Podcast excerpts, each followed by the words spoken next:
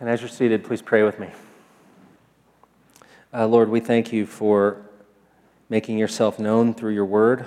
Lord, we pray that we would, uh, again, be those who, who not only hear it, but, but, but those who do it, those who um, receive it deeply into our heart. Let it go to work on us, Lord.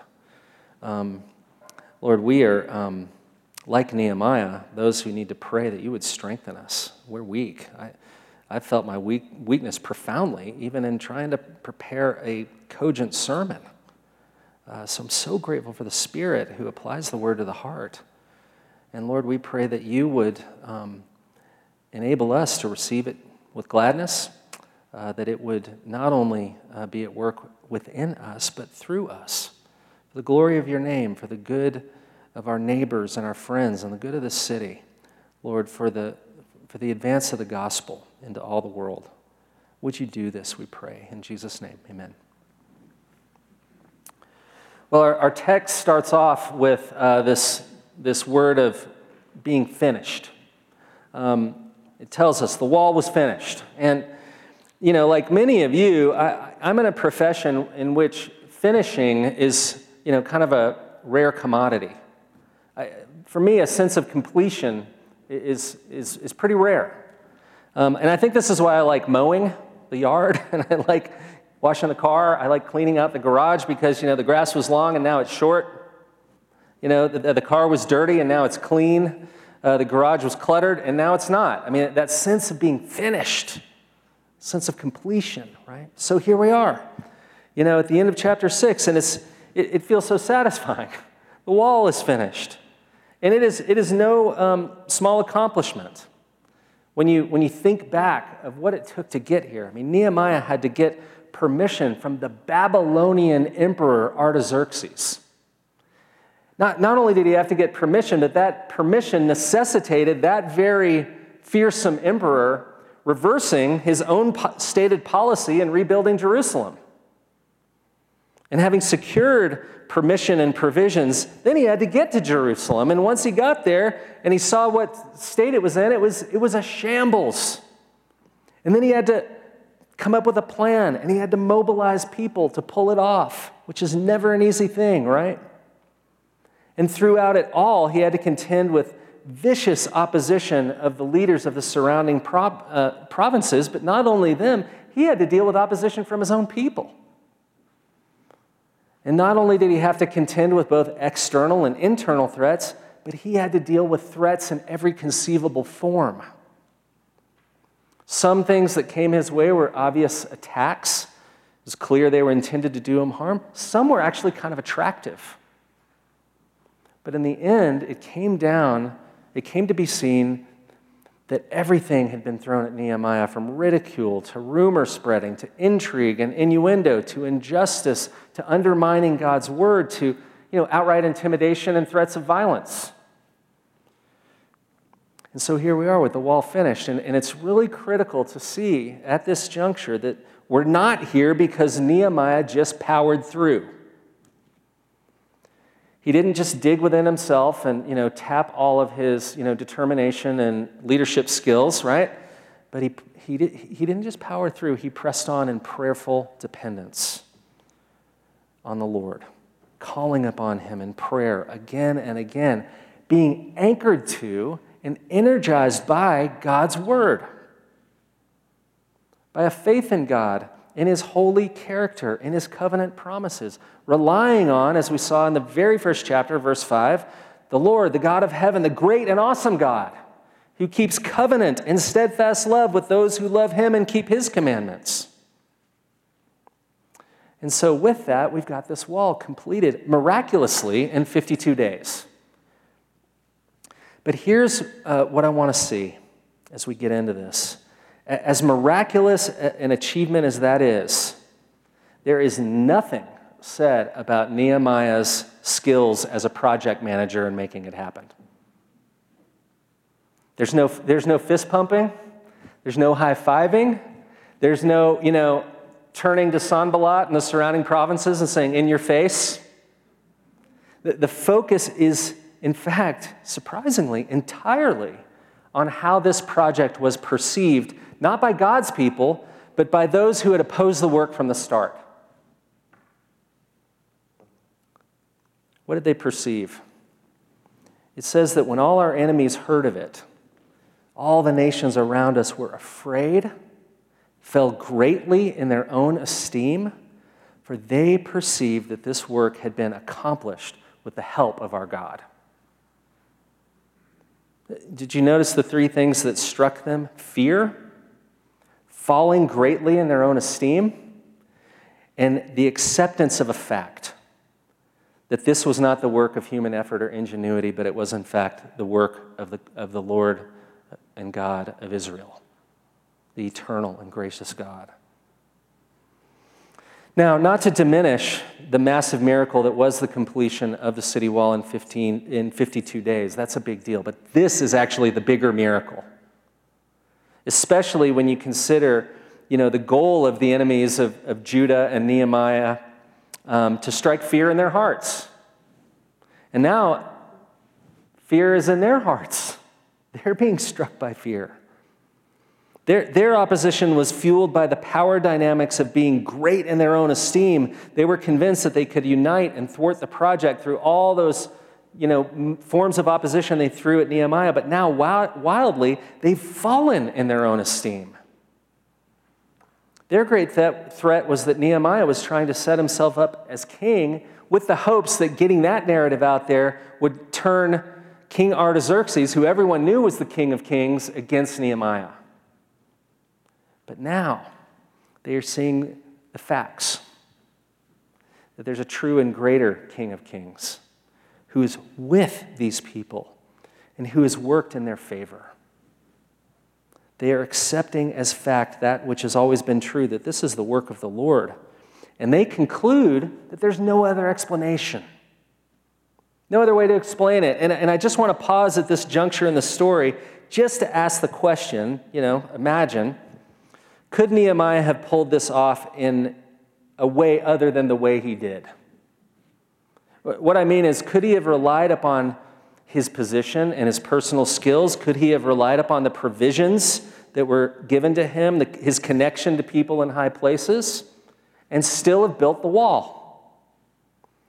And I want to tell you, absolutely, he could have done that. There's all kinds of cities in the realms of Artaxerxes that have walls that were built in exactly that way. Certainly not as quickly, maybe not with the same unity of purpose, probably not without having to mix it up here and there with some of the locals.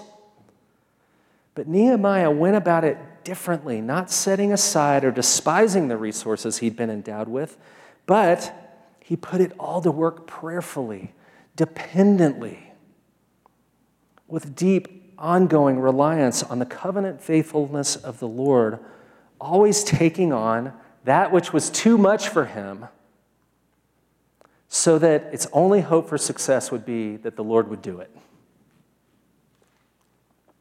So that's the question. And it's the thing I kind of want to imagine. What if he hadn't done it in the way he did it, full of faith, looking to God's word, with a deep sense of his own weakness and a great apprehension of the strength and the greatness of God? What if it had just been a civil engineering project? Well, I think it's entirely possible he would have ended up with a wall, but that's all he would have had. And just for a moment, consider the cost of what that would have meant for his people and for the surrounding nations. He'd have a wall, he'd have a win over his enemies. He might even, you know, get a long wait list of people wanting to enroll in his leadership skills, you know, seminar that we talked about last week. And this would have been seen then and now, if any of us would even remember this story, as the accomplishment of a great man, but not of a great God. And the surrounding nations would have been robbed of, denied the inestimable gift of, perhaps for the first time ever, glimpsing the truth about themselves and the truth about the God who made them and apprehending a fear that there is a greater power at work than what they can muster out of themselves or conjure from them, their gods.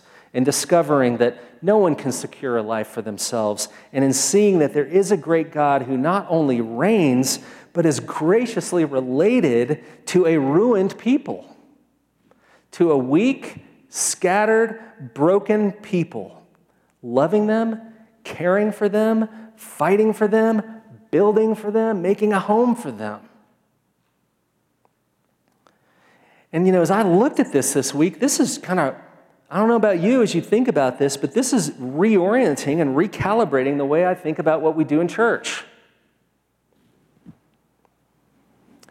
Like, what would happen if we operated not from what we might muster from within ourselves or conjure out of our own resources, but what if we were to prayerfully take on that which we all agree is simply too much for us,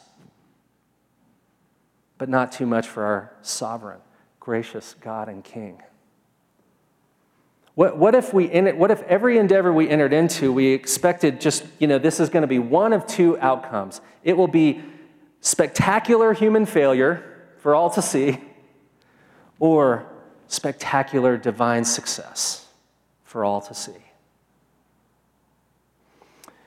The first church in this denomination that I was a part of, uh, you know, I joined in college, not for noble reasons, but because the woman I'm now married to was attending there. Um, they had a motto at that church, and, and it was this Attempt something so great for God that it is doomed to failure unless He is in it attempt something so great for God that it's doomed to failure unless He's in it. And perhaps a question that should be before us is this What might we not only be denying ourselves, what are we denying Santa Fe, New Mexico?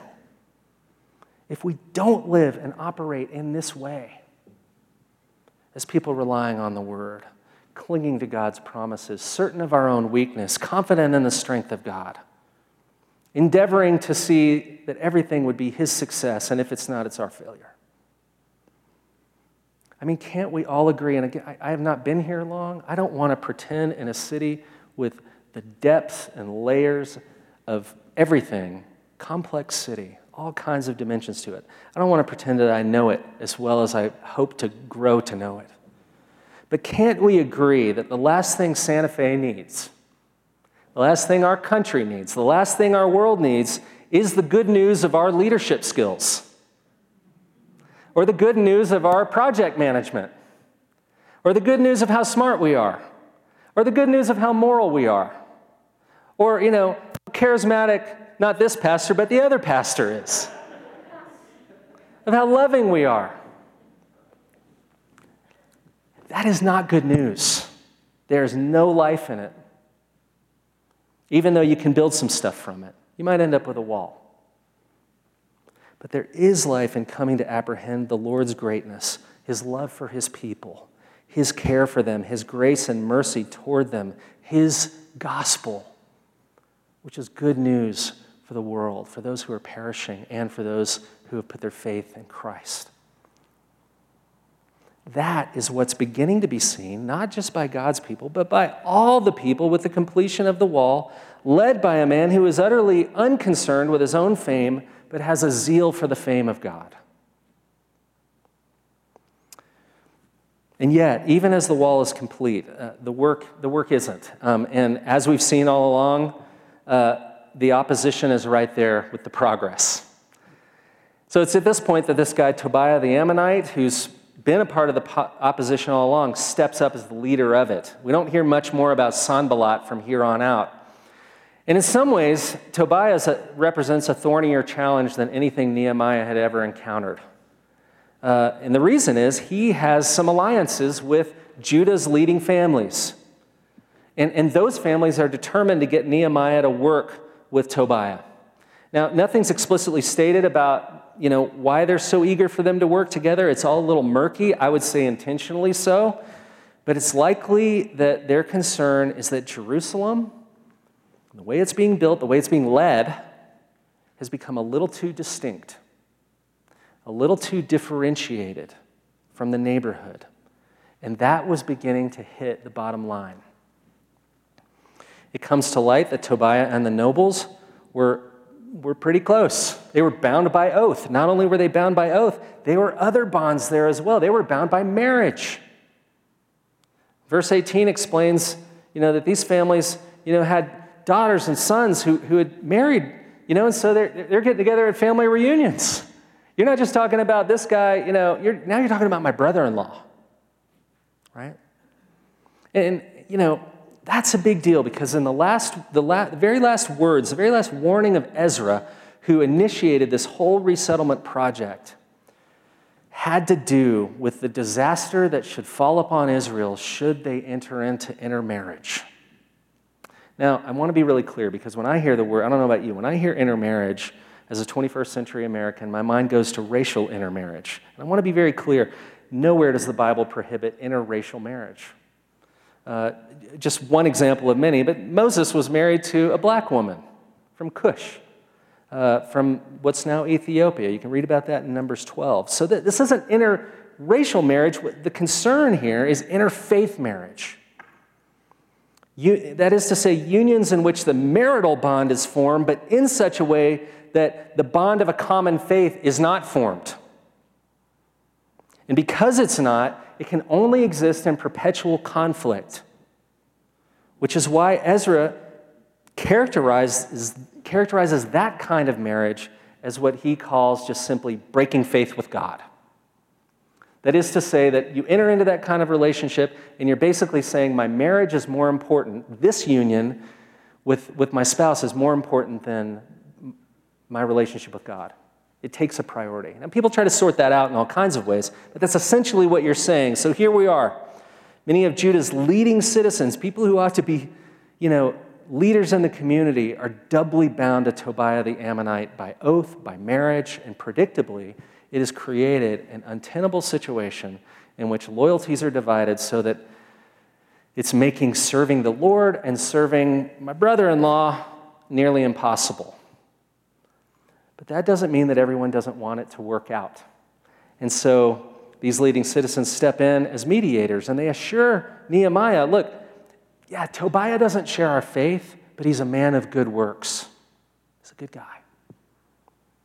And at first, there's even a little back and forth between them. It seems that Nehemiah is open to having a conversation, but he comes to find that there can be no compromise. And again, even though Tobiah's agenda is never explicitly stated, it seems clear to me, given what we've seen in chapter 5, that these are the very people who represented the internal threat that was you know, coming upon Israel in exploiting the poor. This is the same crowd that was getting rich on the backs of the poor, charging exorbitant interest, repossessing everything. I mean, the list in that chapter was from fields and vineyards and olive orchards and homes and money and grain and wine and oil. And you just go, well, what's left? Except the shirt on my back.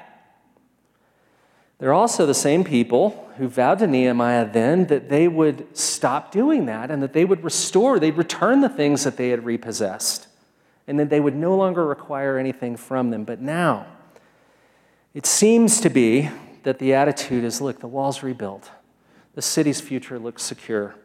Can I just get my title loan business going? We're losing money. And we're in this with my brother in law, and he's not happy about it. And Nehemiah rejects it. And then it becomes clear that, in fact, Tobiah was never a man of compromise. He becomes a source of threats. He writes some threatening letters, as far as we know, from here on out. Now, it seems like the book ought to end there, um, with the wall done and uh, the threats thwarted. Uh, but it doesn't. And it doesn't because God has called Nehemiah to something greater than building a wall, which was always critical but never the goal. The goal is actually stated in chapter 1. It's not that, it would, that, that uh, it's not about a wall, but it is that the Lord would be attentive to Nehemiah's prayer and be gracious to bring his covenant promise to fruition in such a way that his servants are gathered that his people, whom he has redeemed by his great power and strong hand, would be brought to the place that he has chosen. Why? To make his name dwell there. So, again, this is a much bigger deal than a civil engineering project. It is a salvation project centered on the Lord, gathering his people for his glory, for their good, and for the good of the whole world. And that's why when you flip from chapter 6 to chapter 7, the focus really shifts from place or project to people. Lots and lots of people. Um, I, I, didn't read something like 64 verses of our passage because, um, and, I, and, I, would encourage you to go and read it. it you know, uh, there's no part of Scripture which, was, which will not benefit you. Um, but it is just replete with names and clans and families and fathers and mothers. And, and I know how it goes. I mean, I, you know, when I do my daily, when I do my Bible devotion and I come to these chapters, you know, they look about as exciting and meaningful as my iTunes users agreement, right? Um, and, and, and even after having read it, read it, you might wonder why trees had to be felled, you know, in order to fill up yet more pages of the Bible, especially since verses 6 through 73 are basically a repeat of Ezra 2. But I want to look at it from another angle and say that it seems to me the fact that God, by the Holy Spirit, inscripturated this chapter not once, but twice in the Bible means maybe we ought to pay attention to it. And in fact, this chapter serves as a critical pivot point, a hinge upon which the entirety of Nehemiah turns. So, so you know, if you were to give a basic outline of Nehemiah, it, it would be this something like this. Chapters 1 through 6 account for the res- restoration of the place of God. Chapters 8 through, 8 through 13 account for the restoration of the people of God. With chapter 7 serving as something like the connective tissue, the hinge that brings the two together. And in that paradigm, you know, when you see it in the Bible, when you see place and people, or, you know, theater and thriving, you are onto a pattern that was established in creation. Uh, places and people, empty spaces that get filled. So that in the creation narrative, in the first three days, you know, God is occupied with establishing places, with spaces, with theaters in which light is separated from darkness, day from night, water from land, sea from skies. And then what does he do in chapters four through six? He fills them. He fills the spaces. The theater gets packed. He brings thriving and life to these places. So the heavenly bodies of sun, moon, and stars fill up days and nights. Vegetation proliferates on what had been barren land. Birds fill skies, fish teem in the waters, creatures populate the land, and then human beings, being made in the image of God as the crown of creation, rule over it all as its steward reflecting the God whom they serve. So, this is a picture. What we're seeing here in Nehemiah, in the transition from Nehemiah 6 to Nehemiah 7 with Nehemiah, or to Nehemiah 8 with Nehemiah 7 as the connective tissue, is to see a story of new creation, of God's city, of the space being secured and then filled in a chapter that is teeming with people, with life, with names. And this, just, this isn't just any gathering. The critical concern here is that these are people who share a common faith. That's what unites them as a city. That's what makes the city make sense. Nehemiah has gone so far as to pull out the old Ezra 2 genealogy and is scrupulously cross checking it to make sure that all these people can be verified members of the covenant community. And there's a real concern about in seeking the, about those who are seeking to be enrolled in the city as priests. And he says basically, when we couldn't verify it from the genealogy, we didn't allow them to be priests. And, you know, even saying that and looking at it, I want to acknowledge something. Uh, and that's that what they're doing here might strike you as the embodiment of the thing that people hate about church, or one of the things because it can seem like the work that Nehemiah is doing here, what he's seeking to establish, is a holy huddle. Walled off, backs turned to the community, the community to which they've been called, all while, you know, congratulating themselves for being a part of God's people, all while patting themselves on the back for being the right kind of people, spiritually superior to everyone, right? But I think it's quite a different picture than that. While it is certainly undeniable that they are called to be, as they have always been, a distinct people, a differentiated people, a strange people, a peculiar people. I'm just sort of searching all the various terms that are applied, you know, to um, God's people in Scripture. They are certainly called to do that. But because of the character of their God and the nature of their calling, built into being that kind of person is to be an outwardly directed person, not living for themselves and the preservation of their faith, but what? A light to the nations a blessing to the nations, an entryway into relationship with God in such a way that the whole world would come to put their faith in their God and become part of this city. See, God uses the distinctiveness and the differentiation and the beauty of a unified faith and enjoying the good things of God together, being distinctive and differentiated. He uses that as, as, as the engine for mission being distinctive and differentiated and outwardly directed are not a contradiction, they go together. Israel never was an ethnic or a racially defined people, they are a covenant people. A covenant initiated by God, entered into by faith through grace, upheld by God's faithfulness to them. You know, being an Israelite was never a matter of who your father was, it was always a matter of where your faith was. So when God called Abraham, the patriarch of this people, Abraham wasn't looking for God. He hadn't earned his favor. He wasn't from the right kind of people. All he was up to was worshiping idols in Ur. Wherever that is, I think I know, but. And yet, he believed God, and it was credited to him as righteousness. And that became the basis of God's people. A covenant people, a covenant established by grace through faith. For what purpose? What's the great Abrahamic promise? Not, I will make of you a holy huddle, but that all the families of the earth shall be blessed through you. This is why the Lord reminds his people of their calling and identity periodically. He does it in a way I love in Deuteronomy 7, where he tells them, You are a people holy to the Lord your God. The Lord your God chose you to be a people for his treasured possession out of all the people who are on the face of the earth. There it is, a distinct people, differentiated. But listen to how he continues.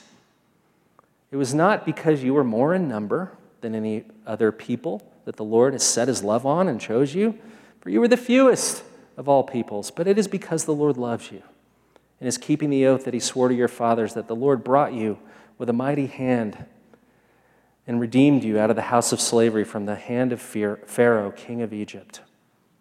God's people, in other words, are saved by grace through faith people, a called to be a blessing people, a people who can say, It is part of my story that I was in slavery and I've been set free.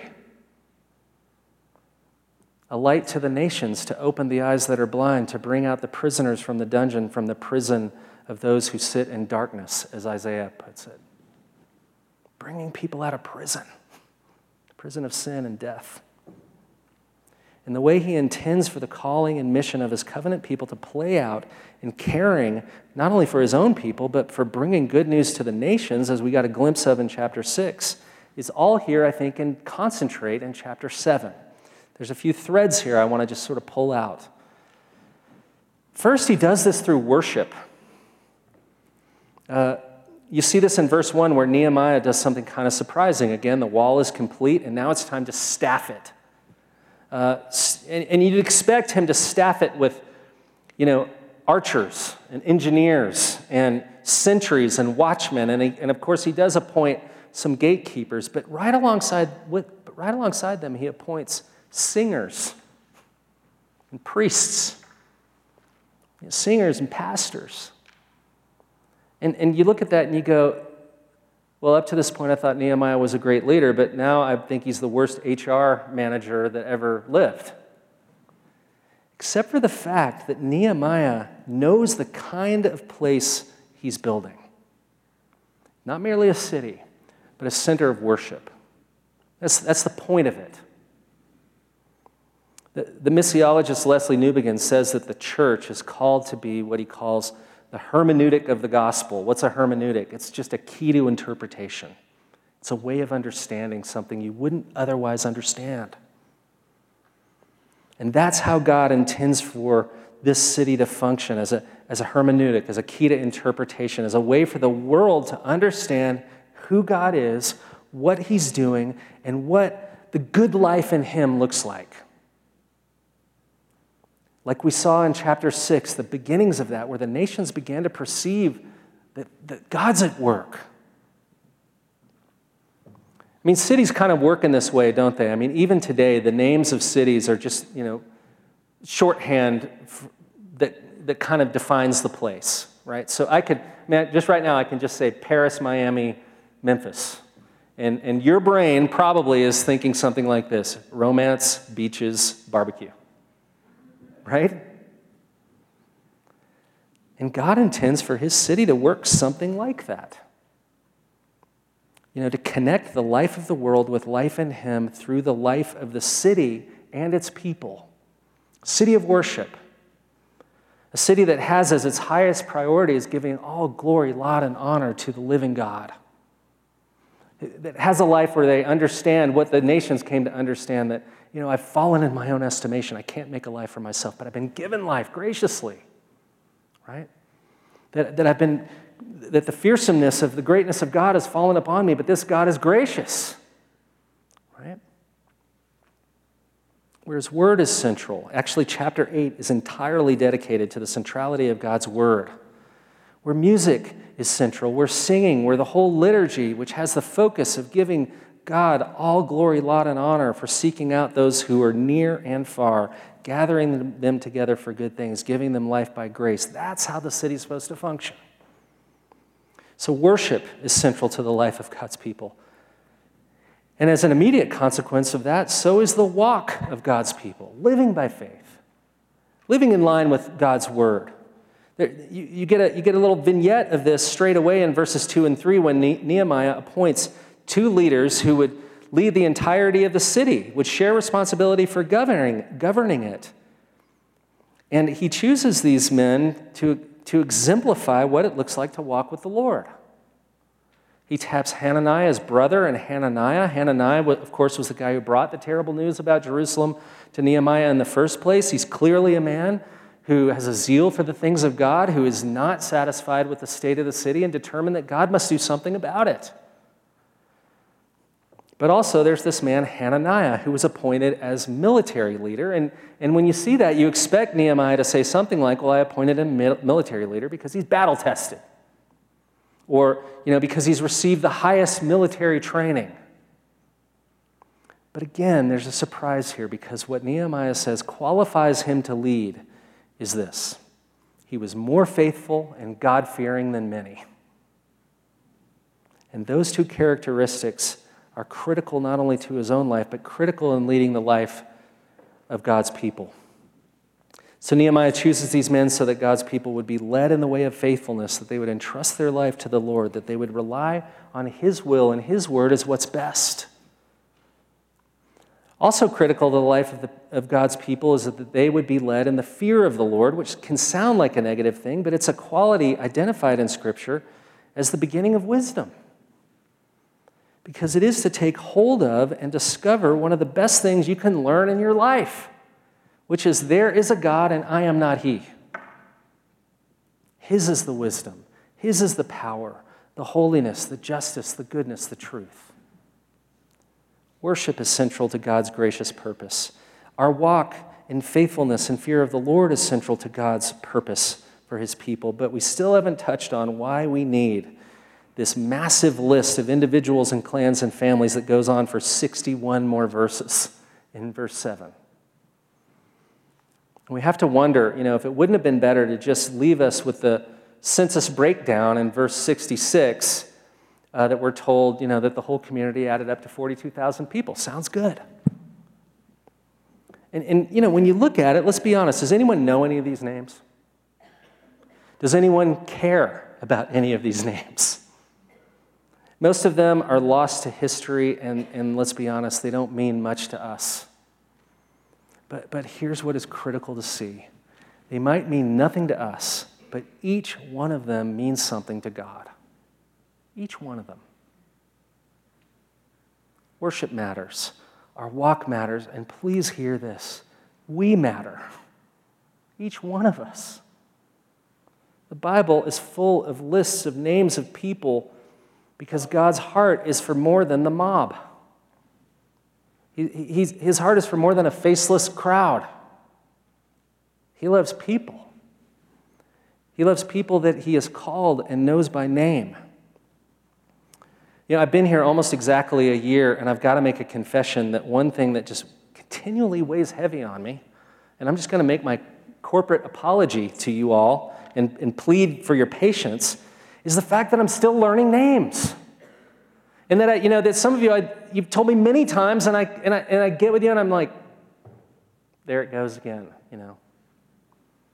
I still fail in that, and, it's, and I think it's kind of heavy for me because there's a world of difference in just being known and then being known by name, right? But here's the good news um, even though I may forget your name, the Lord never will.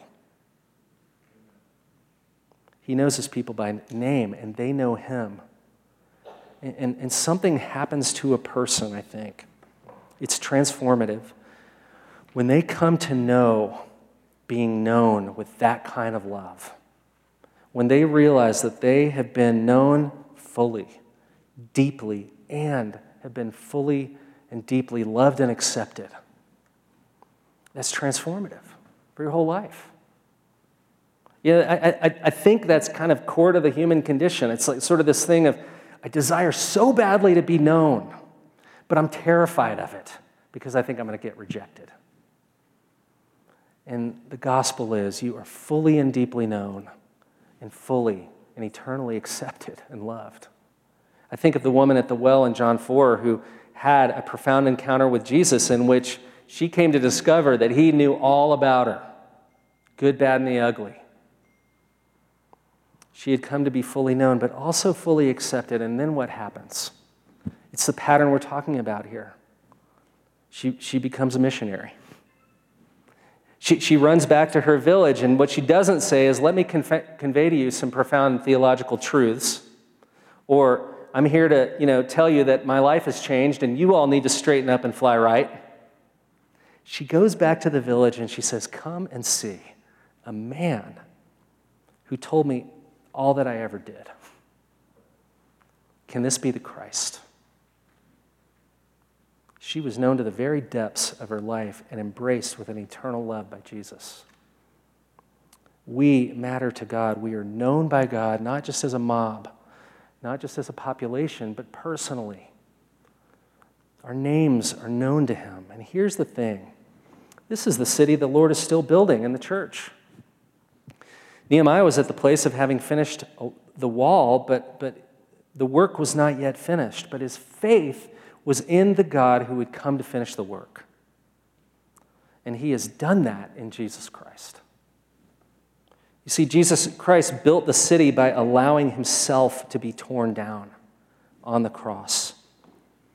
It was on the cross that he finished the work. He went there as one who had earned what we never could have hoped to earn and fulfilling all the rigors and demands of perfect righteousness before a holy God and he endured what we could never begin to endure in, the, in bearing the horrific consequences of our sin, which should have fallen on us, but which he took for us and for our salvation.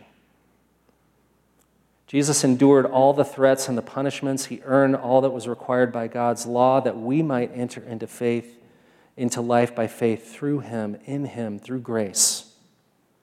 So that those who have put their faith in him have entered the city and have been entrusted with it so that not only we, but those we are with in this city, our friends, our neighbors, and I want to say our enemies, might, be, might become part of it by perceiving that the Lord is a great and gracious God, that He's with us, that He's at work among us, and causing us and our neighbors to apprehend the fearsome fullness of the grace of Christ, and giving us grace and giving us the great grace of falling in our own estimation and realizing I can't build my own life.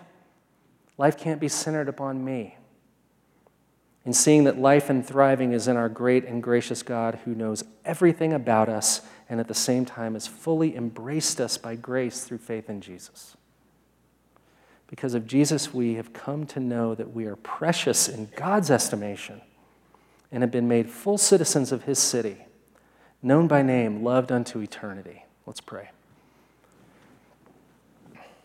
Lord, indeed, you are a great and gracious God.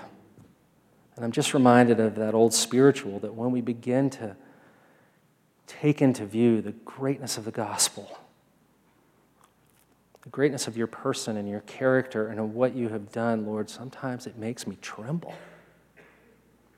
And so, Lord, I confess that I have too often taken these things lightly, but I also want to confess I've taken myself too seriously because I imagine that, you know, through my personal holiness, through my efforts, I, some, I in some way begin to move into making a life for myself. And that is folly as well. And so, Lord, yours is a full salvation. You've done the work and you've endured the terrible consequences for our sin and have given us fullness of life so that we are left with